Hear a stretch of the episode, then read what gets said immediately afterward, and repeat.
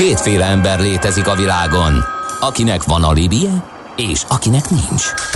Az elsőnek ajánlott minket hallgatni, a másodiknak kötelező. Te melyik vagy? Millás reggeli, a 90.9 Jazzy Rádió gazdasági mapetsója. Ez nem animi, ez tény. Ez továbbra is a Millás reggeli itt a 90.9 Jazzy Rádióban Mihálovics Andrással, és Kántor Endrével jó reggelt kívánunk a kedves hallgatóknak. 0630 20 10 909, ez az SMS, WhatsApp és Viber számunk is. Lehet ráírni például közlekedési híreket. Budapest legfrissebb közlekedési hírei, itt a 90.9 jazz No, hát amit én látok a kis térképemen, az egy budaörsi úti baleset. Befelé a Nagyszőlős utcánál a belső sávban érzékeltem mindezt. De aj, aj, aj. Több kilométer dugó az M7-es Érd és Török Bálint közötti szakaszon Budapest felé, akkor hogyha azt abszolválja valaki, utána rögtön a Budaörsi úton belefut egy másikba, eléggé csúnya a helyzet. Én nem érzékelem azt, hogy itt ilyen szünidei közlekedés lenne, de hát majd megírják a hallgatók, hogy hogy változott az elmúlt percekben a helyzet. Semmi sem olyan csalóka, mint egy fényforrás távolsága a vaksötét éjszakában. Millás Na kérem reggeli. szépen, hát bizonyára sokan szembesültünk szülőként azzal, hogy látjuk, hogy a gyerek ül és nyomogatja a tabletjét vagy az okos telefonját, de hogy mit csinál, na ezt azért marha jó lenne tudni és eh, hát szerencsére nem nekünk kell ezt megtenni, mert abból családi konfliktusok tömkelege származhat, hanem egy felmérés segítségével ezt könnyen kinyomozhatjuk.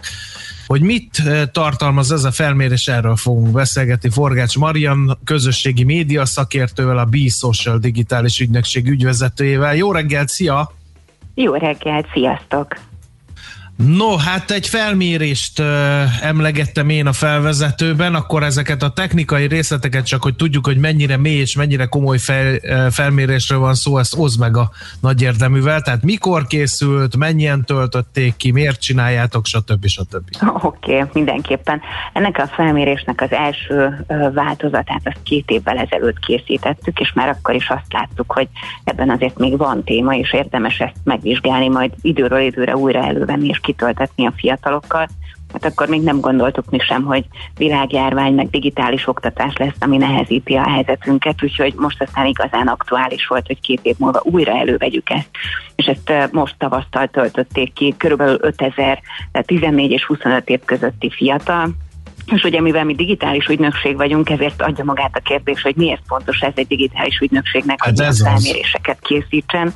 Hát azért, mert ugye a mi partnereink, ügyfeleink, meg hát nem utolsó sorban a következő generáció az, aki itt van a, a social térben. Jó, hogyha tudjuk, hogy mit csinálnak, hogyan használják, mit használnak, mit nem használnak.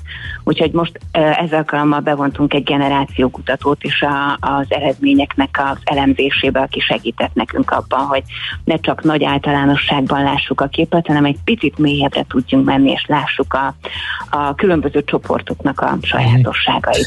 No, hát vágjunk is bele a torta szeletelésébe. A legfontosabb, ez a fiam, te állandóan az interneten lógsz jellegű szülői felszólításnak a dekódolása. Tényleg sokat lógnak a, a tinédzserek az interneten? Bizony, nagyon sokat. Emelkedett ez az arány. Két évvel ezelőtt is nagyon sokan mondták azt, hogy napi négy óránál többet töltenek az online térben. Most ez 49 százalék lett, akik azt mondták, aki töltők közül, akik azt mondták, hogy négy óránál is többet töltenek. Mi azt kértük tőlük, hogy ebben ne számítsák bele a digitális oktatást. Tehát ezen felül még plusz napi négy óra, amit a fiatalok fele eltölt az online térben. Ezért fontos azt szerintem, hogy tudjuk, hogy mit csinálnak. Uh-huh. És ez növekvő tendencia? Most álnaív a kérdés, vagy ne adj Isten, szerencség van és zsugorodik?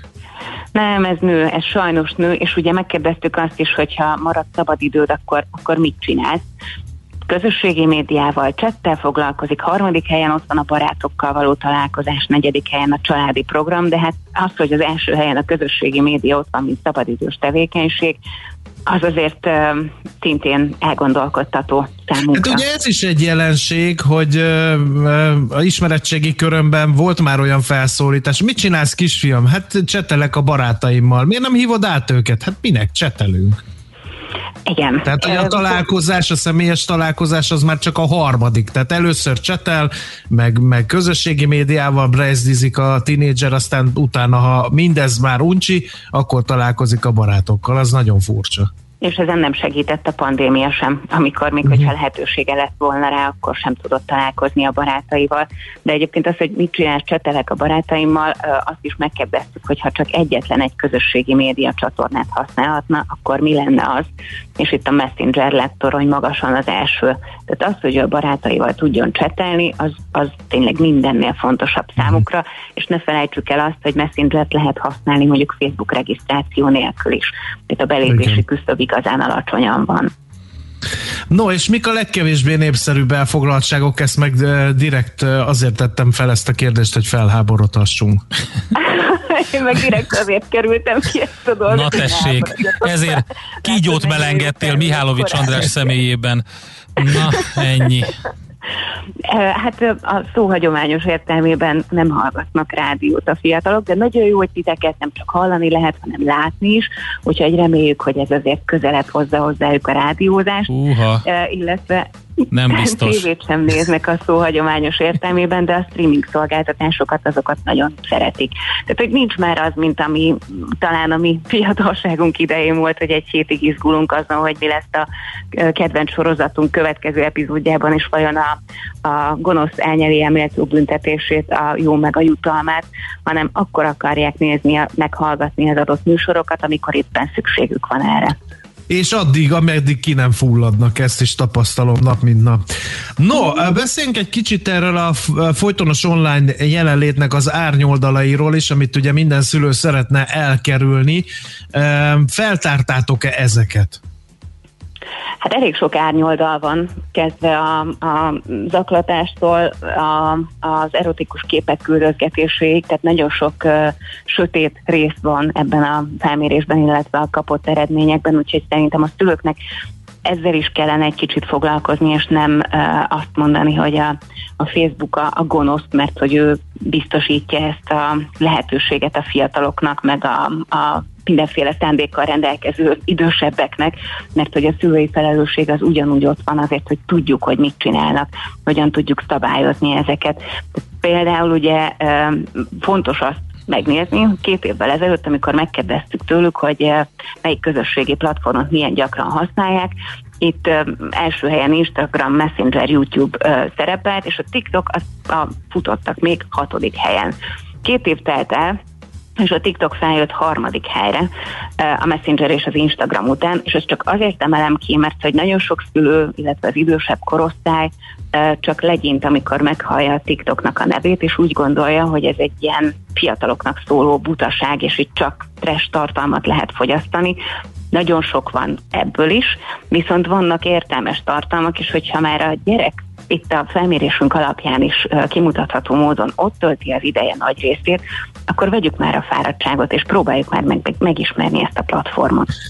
Jelentkezzem, elkezdtem, eddig katasztrofális tapasztalataim vannak. Tehát... András, ne legyél már ilyen morgós öreg ember. Hát, ha, igen, ha megnézed... Hát a, a mi időnkbe, még rendesen idődbe, hallgatnak igen. rádiót. Ezek Akkor a nézzük, a, nézzük a te idődet. Mi volt annak idején a, a, a, a kedvenc fórumokon? Az volt az, ahol tényleg kitéphetted az összes hajadat, és, és örjönkhettél otthon, hogy mennyi hülye ember van. Aztán nézd meg a YouTube-ot ugyanezt, tehát igazából leképezi a társadalmat az összes ilyen um, hely, úgyhogy nem, nem, nem kell az egyiket elvetni. Inkább talán az a kérdés, hogy belefér-e abba az időbe valami mély tartalom, vagy nem, ami a TikTokon van. Beleférhet még, csak nem annyira hosszú. Tehát, uh-huh. hogy TikTokon nem fog elfogyni a hírfolyam, tehát annyira sokan gyártanak tartalmat, és ugye maga az algoritmus is nagyon érdekes, mert hogy aki tartalmat fogyaszt, az egy pillanat alatt válhat tartalom előállítóvá, hogyha van egy olyan trend, ami őt behúzza, egy olyan zene, egy olyan kihívás, egy olyan jópofa dolog, egy filter, ami egy pillanat alatt őt tartalom előállítóvá teszi. Úgyhogy éppen ezért szeretik valószínűleg a fiatalok. Viszont még egy apró kiegészítés ahhoz, hogy, hogy jaj, mit csinálnak, és hogy én aztán rajta tartom azt nem az ő social aktivitásain, azt se felejtsük el, hogy megkérdeztük a fiataloktól, hogy van-e olyan profilja a közösségi oldalakon, amit csak kevesen ismernek.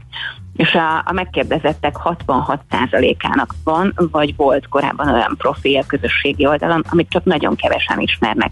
Tehát az a szülő, aki megnyugszik és hátradől, hogy ő mindent tud a gyerekéről, lehet, hogy érdemes akár ezen a, az adaton elindulva beszélgetni a gyerekkel, hogy ha van, akkor az miért, mire használja. Nincs azzal semmi gond, hogyha, hogyha létezik ilyen, csak érdemes mondjuk megérteni azt, hogy mi lehet a háttérben. Őt zaklatják az iskolában, mm, vagy igen. van egy szűk baráti kör, akivel így tudja csak tartani a kapcsolatot, tehát nem biztos, hogy rossz az, hogy van ilyen, csak próbáljuk megérteni, hogy mi lehet ennek az oka.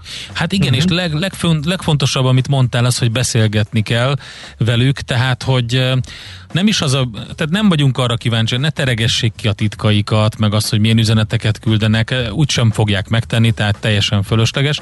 Inkább szerintem a veszélyekre, meg, a, meg ezekre a fontos dolgokra érdemes felhívni a figyelmet. Miért nem um, közvetítünk live videót otthonról, úgyhogy közben járkálunk a lakásba és beszélünk a barátainkkal? Miért nem küldünk el magunkról uh, olyan képeket, vagy videófelvételeket, ahol uh, mit tudom én, tornadressben vagyunk, vagy, vagy, vagy hiányos öltözetben. Tehát ezt azért nagyon fontos lenne, hogyha megértenék, mert nagyon sokan nincsenek tisztában nem csak az ilyen jellegű veszélyekkel, de akár azokkal a veszélyekkel sem, amikor hát akár, akár anyagi károkozás is történhet.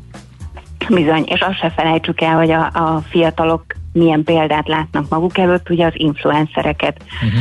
Megkérdeztük azt is, hogy szeretnének-e influencerek lenni. Két évvel ezelőtt 24% mondta azt, most már 30% szeretne hozzáválni. Még akkor is, hogyha tudja, hogy ez nem csak fénypompa és csillogás, hanem valószínűleg vannak árnyoldalai is, de ők ezt látják maguk előtt, tehát influencer tartalmakat fogyasztanak. És ők is az akarok lenni. És ők is, igen. Mert és tudják, igen. hogy az influencereknek a 99%-a mögött egy produceri iroda áll, akik egyszerűen megmondják, hogy mit kell mondani nagyjából? Hát azért nincs ilyen magas arány, szerintem ez a 99% magas, de, de vannak olyan... Így ott melengedtél a kebeleten Kántor Endre személyében. De hogy vannak olyan influencerek, akik, akik nagyon jól tudják mozgatni a, a mikrokörnyezetüket, és olyan hiteles tartalmat tudnak előállítani, és értékes tartalmat, ami követendő, és mondjuk cégek számára is hasznos lehet. Tehát, hogy nem, nem biztos, hogy annyira profi lehet, hogy pont az esendősége miatt szerethető, és nem baj, hogyha a gyerekek fel tudnak nézni ilyen emberekre. Én abban bízom, hogy addig, amíg régen mindenki a médiában akart szerepelni, utána mindenki valóságsóhős akart lenni, nem lett mindenkiből ez, hát ha most sem lesz mindenkiből influencer. Beszéljünk az árnyoldalakról, ismeretlenektől érkező üzenetek, ne adj Isten eh, hiányos öltözékben eh, szereplő igen, inter, igen, internetes barátok, akikről nem tudunk semmit, csak a nevüket zaklatás, tudjuk. stb. Tehát igen, ezekre igen. rákérdeztetek-e, hogy, jó, hogy mennyire jellemző ez?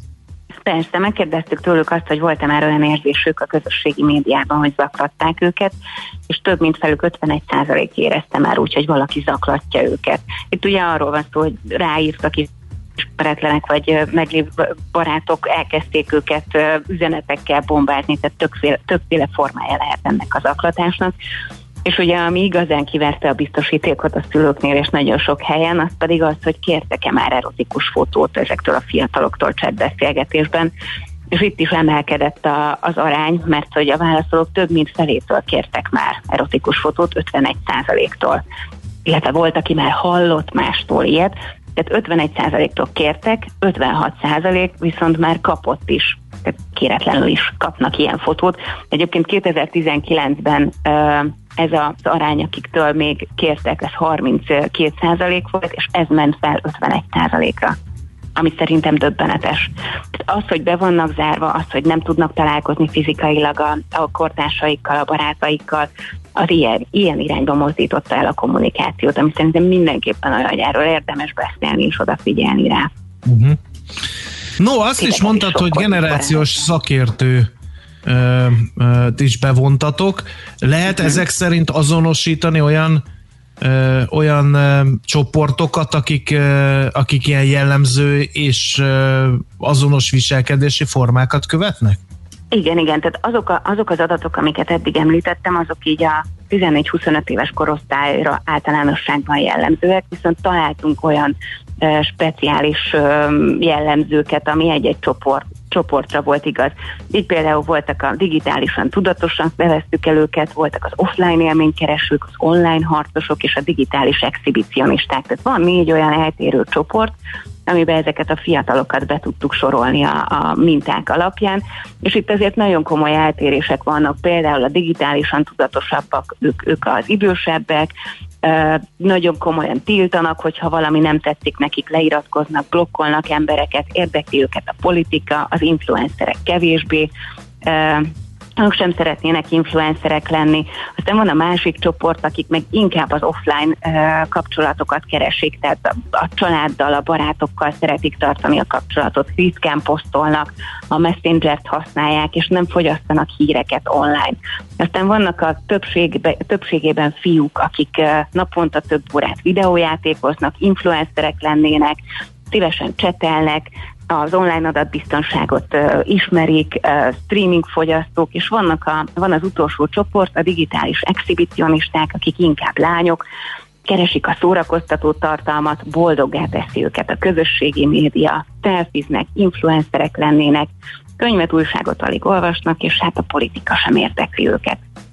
Úgyhogy ez a négy csoport körülbelül, ahová be lehet sorolni a, a tiniket a mi felmérésünk alapján, ami bár nem reprezentatív, de a minta alapján azért nagyon jól sikerült ezt belülni, és ezeket a, ezeket a csoportokat is megállapítani.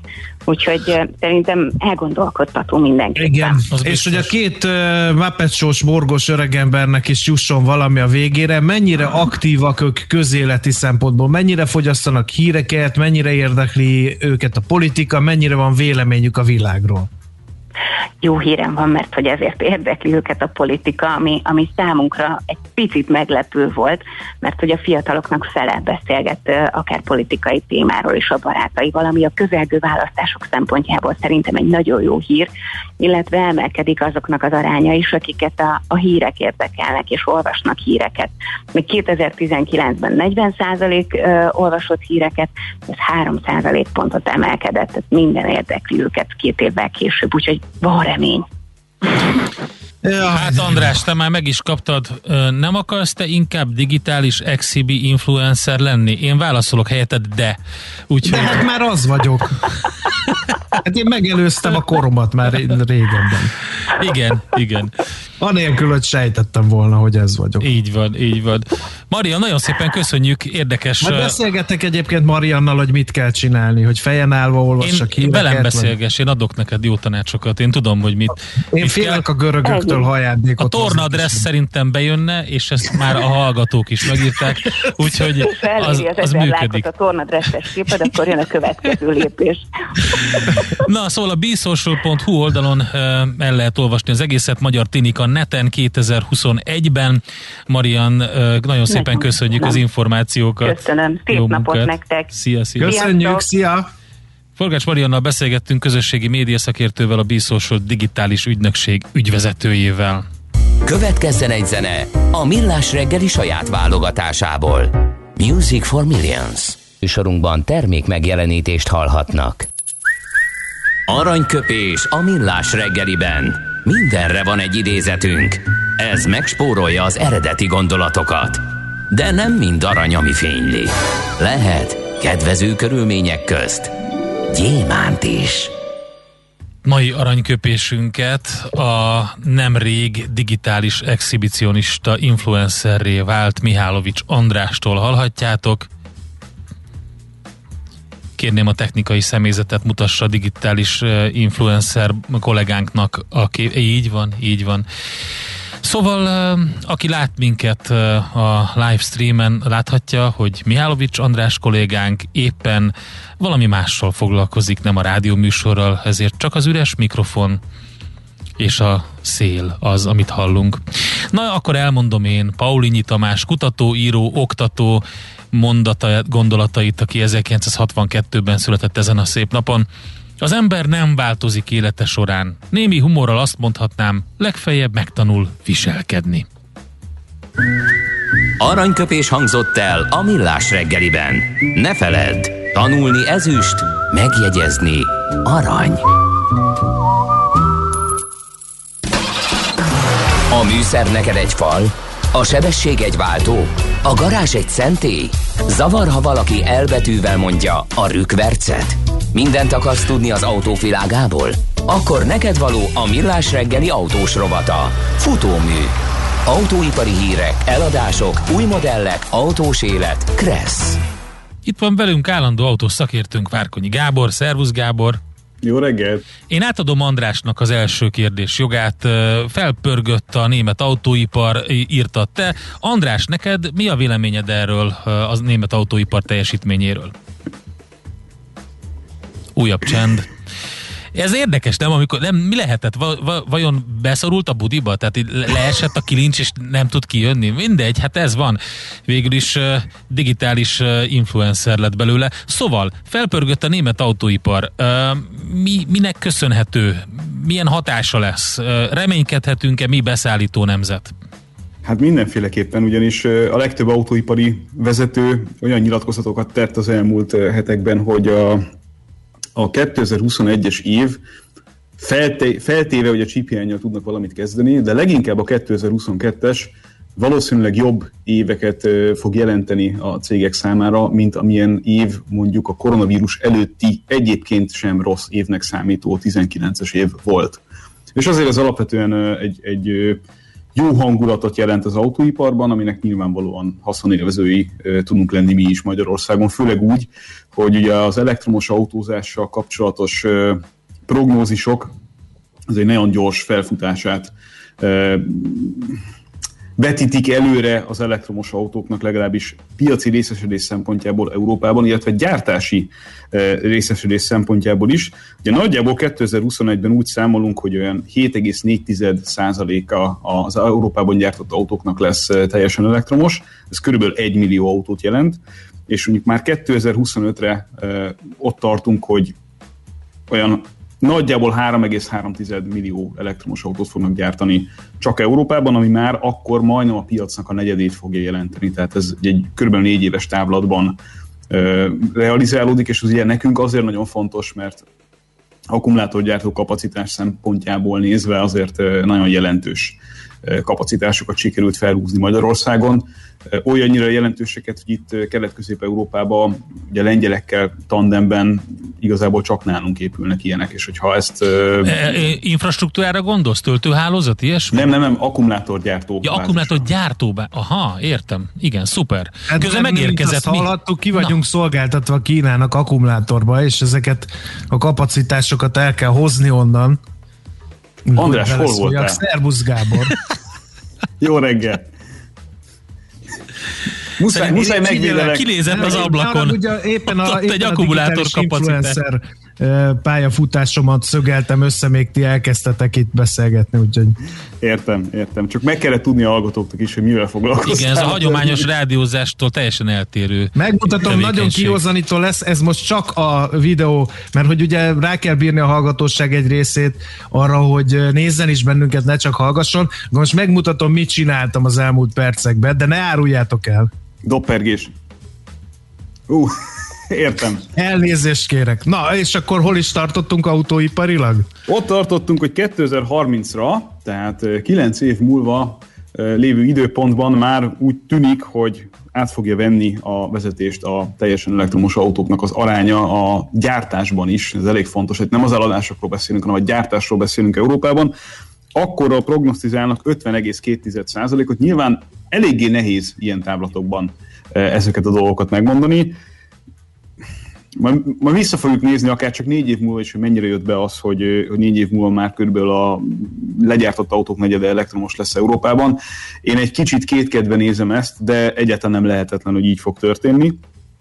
Küldtem nektek tegnap este a témák kapcsán egy rövidke kis szösszenetet a Transport and Environment nevű szervezettől, ahonnan egyébként már többször idéztünk szállópor koncentráció, meg CO2, meg minden egyebek szempontjából, és egy nagyon érdekes sajtóközleményt adtak ki a tegnapi nap folyamán, ahol is megállapították, hogy pusztán a Volvo és a Volkswagen veszi komolyan az elektromos átállást az ő olvasatukban, az összes többi autógyártó szerintük messze nem teljesíti azt, amit teljesíteni kellene. Én ezzel azért vitatkoznék egy icipicit, mert mind a két gyártó, amit említettek, egy kicsit speciális helyzetben van. De mielőtt erre kitérnénk, az utánuk következő kettőt még megmagyaráznám. A Renault és a koreai autógyártást, egy Hyundai, Hyundai és a Kia-t, na, nyelvbotlás, említik még itt a legzöldebbek között, és ez azért érdekes, mert végignézzük ezeknek a gyártóknak a modellpalettáját, még főleg a Renault-ra koncentrálva, ott azért elektromos autózás kapcsán eléggé pionír szerepet vállaltak magukra, ahogyan a dél-koreai autógyártás is abszolút versenyképes termékekkel, sőt, majd, hogy nem azt lehet mondani, hogy árérték arányban a legversenyképesebb modellekkel rendelkezik, hogyha az alternatív hajtásokat nézzük. Ráadásul ott ugye a, a hidrogénnel is foglalkoznak, ugye a Hyundai Konát azt nem régiben tudtam is vezetni. És akkor itt ezután jön a Transport and Environmentnek a táblázatában egy csomó olyan autógyártó, amit egyenként külön-külön ugyanúgy meg lehetne magyarázni. Stellantis, Daimler, Ford, Jaguar Land Rover, BMW, és azért térnék ki erre egy fél pillanatra, mert ugye itt van kettő darab prémium autógyártó, a prémium autógyártók pedig főleg a Daimler esetében, de hát a BMW-t se kell itt nagyon messzire vinni, kifejezetten sokat tettek annak érdekében, hogy alternatív hajtásokkal előre vigyék a modellpalettájukat. Tehát egy kicsit ilyen igazságtalannak érzem ezt a listát ebben a formában. Ráadásul a Toyotát tették az egész lista legvégére, mint Na, olyan autógyártóra. Igen, mert hogy ugye itt a Transport and Environment nevű szervezet az alapvetően csak az elektromos, az akkumulátoros elektromos autókban látja a megoldást, és ezzel párhuzamosan is így felvezetve és lekerekítve ezt a hírt, megemlítem, hogy a Toyotánál érdekes módon 2030-ra még mindig nem számolnak azzal, hogy 10% fölé menne az ő gyártásukban, a világ legnagyobb autógyártójáról beszélünk, az ő gyártásukban az akkumulátoros elektromos autóknak az aránya, és nem azért, mert nem akarnak tenni a környezetvédelemért, hanem azért, mert a japánok gyakorlatilag utolsó különutasként, de szerintem eléggé jó stratégián futva, arról beszélnek, hogy ők a teljes ciklust szeretnék, tehát a gyártástól az újrahasznosításig és a nyersanyagok beszerzésén keresztül a teljes képet nézve szeretnének széndiokszid kibocsátást csökkenteni a gyártásukban, amivel nem azt mondják, hogy nem lesz elektromos autónak szerepe, főleg ugye akkumulátoros elektromos autónak, hanem azt, hogy a, az ő felméréseik és a piac ismeretük alapján biztosan lesznek alternatív megoldások, illetve már vannak is ugye alternatív megoldások a piacon, és nem tenne jót egy vállalat versenyképességének, hogyha egyetlen egyfajta megoldás mellett tenné le a voksát, hiszen az autópiac azért ennél diversifikáltabb, hogyha világszinten nézzük, és itt megemlítik azért nyilván azt a, azt a szerintem elég lényeges szempontot is, hogy azért a nyersanyagok kérdése az akkumulátorgyártásban az messze nem annyira egyértelmű, mint amennyire itt optimisten nézzük ezt a kérdést. Tehát azt lehet mondani, hogy a Toyota egy kicsit a, a hibrid autók kapcsán magára öltött maximálisan környezetvédő imidzsből kezd legalábbis európai szinten egy defenzívába kerülni, hogyha a kommunikációs részét nézzük a kérdéseknek, mert itt Európában azért ezt az elektromos autó kérdést, ezt eléggé világ megváltó ügynek látjuk, a Toyota pedig nem áll bele ebbe a kérdésbe, nem ül fel arra a vonatra, hogy mindent elektromos autóra teszünk, hanem egy jelentős százalékot tesznek rá erre, de sok minden másra is. És ez szerintem egy ilyen szimpatikus megközelítés, vagy legalábbis kevésbé közvélemény és újságírók által maga elé, maguk előtt hajtott autógyártó szerepét betöltő megközelítés. Szóval ez szerintem mindenféleképpen érdekes. mert, mert a Transport and Environment szerint a hibrid autók azok az elektromoshoz képest szennyeznek. Ezzel uh-huh. azért én vitatkoznék, a mhm. nagy képet nézve. De azt nézték, nézték hogy a, az autógyártóknak a rangsorában mennyire van kvótavásárlás, mennyire van gyártási CO2 kibocsátás, és nem csak az, hogy a járműpark hogy szennyez, vagy hogy nem szennyez? Nézték elméletileg az egészet, uh-huh. és tettek is arra javaslatokat, hogy mit kéne tennie Európa, Európa döntéshozóinak annak érdekében, hogy gyorsítsák ezt a zöldülési folyamatot. Ugye itt nagyon sokszor elmeséltem nektek, hogy ebben az egész CO2 kóta ügyben egy nagyon jelentős szerepet játszik a súly ugyanis a nehezebb autókra ugye kevésbé erős megkötések vonatkoznak széndiokszid kibocsátás szempontjából, és ugye így jöhettek létre azok a vadhajtások, hogy plug-in hibrid terepjárók tömkelege kaphat kedvező besorolást, úgyhogy aztán a való életben nem feltétlen töltik ezeket, meg hát nyilván ugyanannyit fogyasztanak, vagy többet, mint hogyha egy sima belső égési motoros autóval közlekednék, legalábbis itt a nagyobb autókról beszélünk.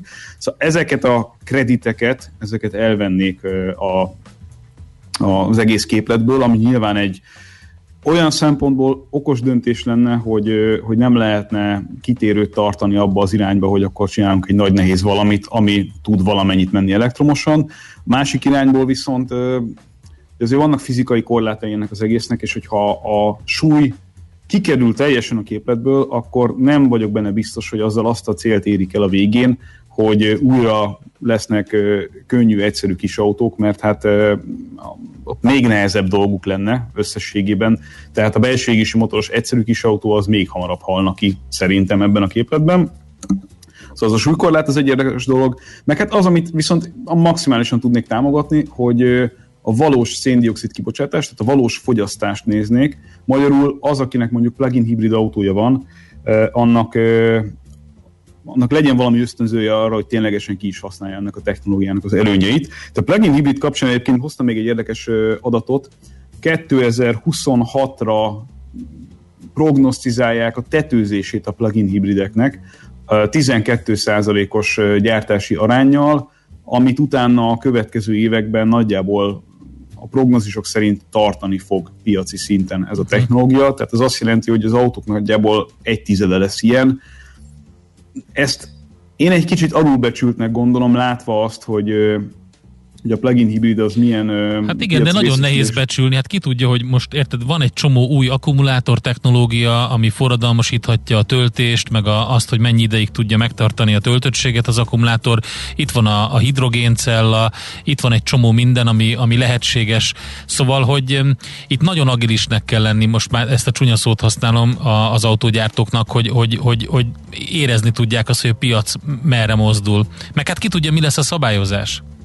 Ez dönt el mindent. Tehát, hogyha ha mondjuk egy plugin hibrid szempontjából nézzük ezt a kérdést, és azt mondjuk, hogy volt eddig egyfajta hozzáállás ahhoz, hogy nagyvonulóan kezeljük, hogy valaki ténylegesen használja ezt a technológiát rendesen, avagy sem, akkor természetesen ez egy nagyon könnyű kitérő volt idézőjelben könnyű kitérő volt technológiailag az autógyártóknak, hiszen nagyon könnyen lehetett valamire azt mondani, hogy zöld, miközben, hogyha helytelenül használták, akkor semmivel sem volt zöldebb.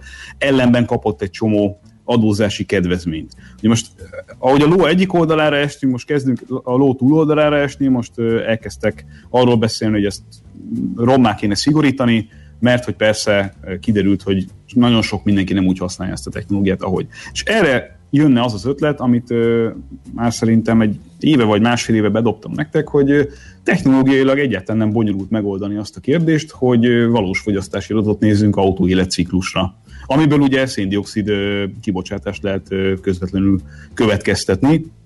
Magyarul meg lehet nézni, hogy egy nagyobb akkumulátorral ellátott plug-in hibrid autó az tényleg úgy van használva, hogy mondjuk hétközben fegyelmezetten tölti az ember, a vállalális emissziómentesen közlekedik, de ehhez azért feltétel az, ahol egyébként most már eljutottunk, hogy azért ilyen 70-80-100 kilométeres plug-in hibrid hatótával, tehát tisztán elektromos hatótával lehessen közlekedni ezekkel az autókkal, akkor van értelme, meg egyébként a felmérések szerint akkor is motiváltak az emberek arra, hogy ezeket rendesen töltögessék, és ténylegesen csak arra használják a, a belső égési motort, amikor mondjuk hosszabb távon akarnak a megszokott kényelemmel közlekedni.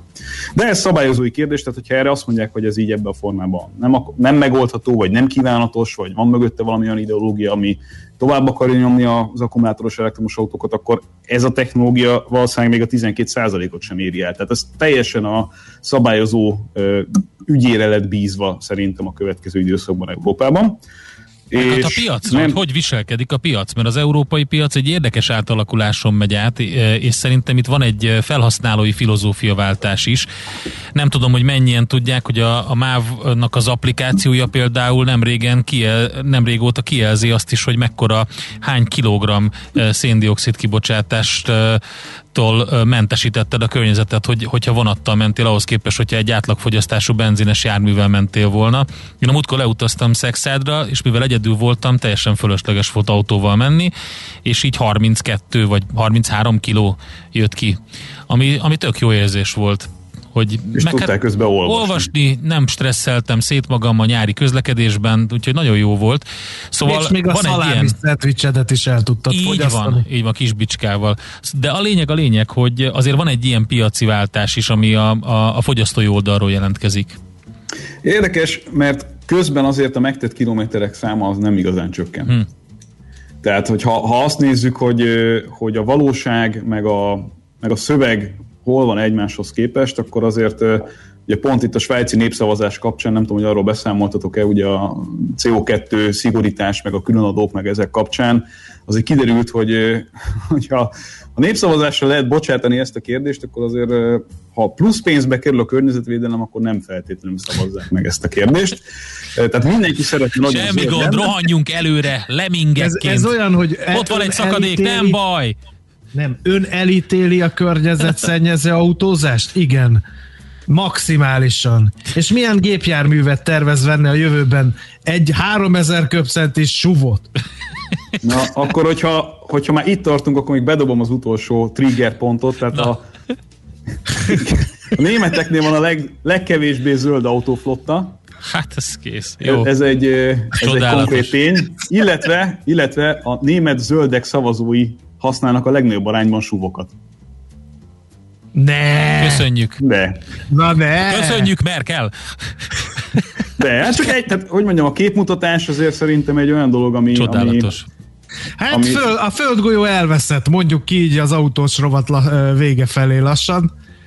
Bár most hagytam Endrét érvényesülni, de csak egyetlen okból, hogy a Jaguar hogy a Jaguar, na az mire készül, azt a Semmire. beszélgetést még. Az majd legközelebb lesz. Véget Látod? ért a műsoridőnk. Én tisztelet tudom, hallgatok, játszátok le. Figyelj, a Jaguárt azt akkor beszéltük meg. Ki, és a Jaguárra nem marad. A Jaguárt akkor beszéltük meg, amikor a műsor első öt percében ja. a Túró Rudit zabáltál kint.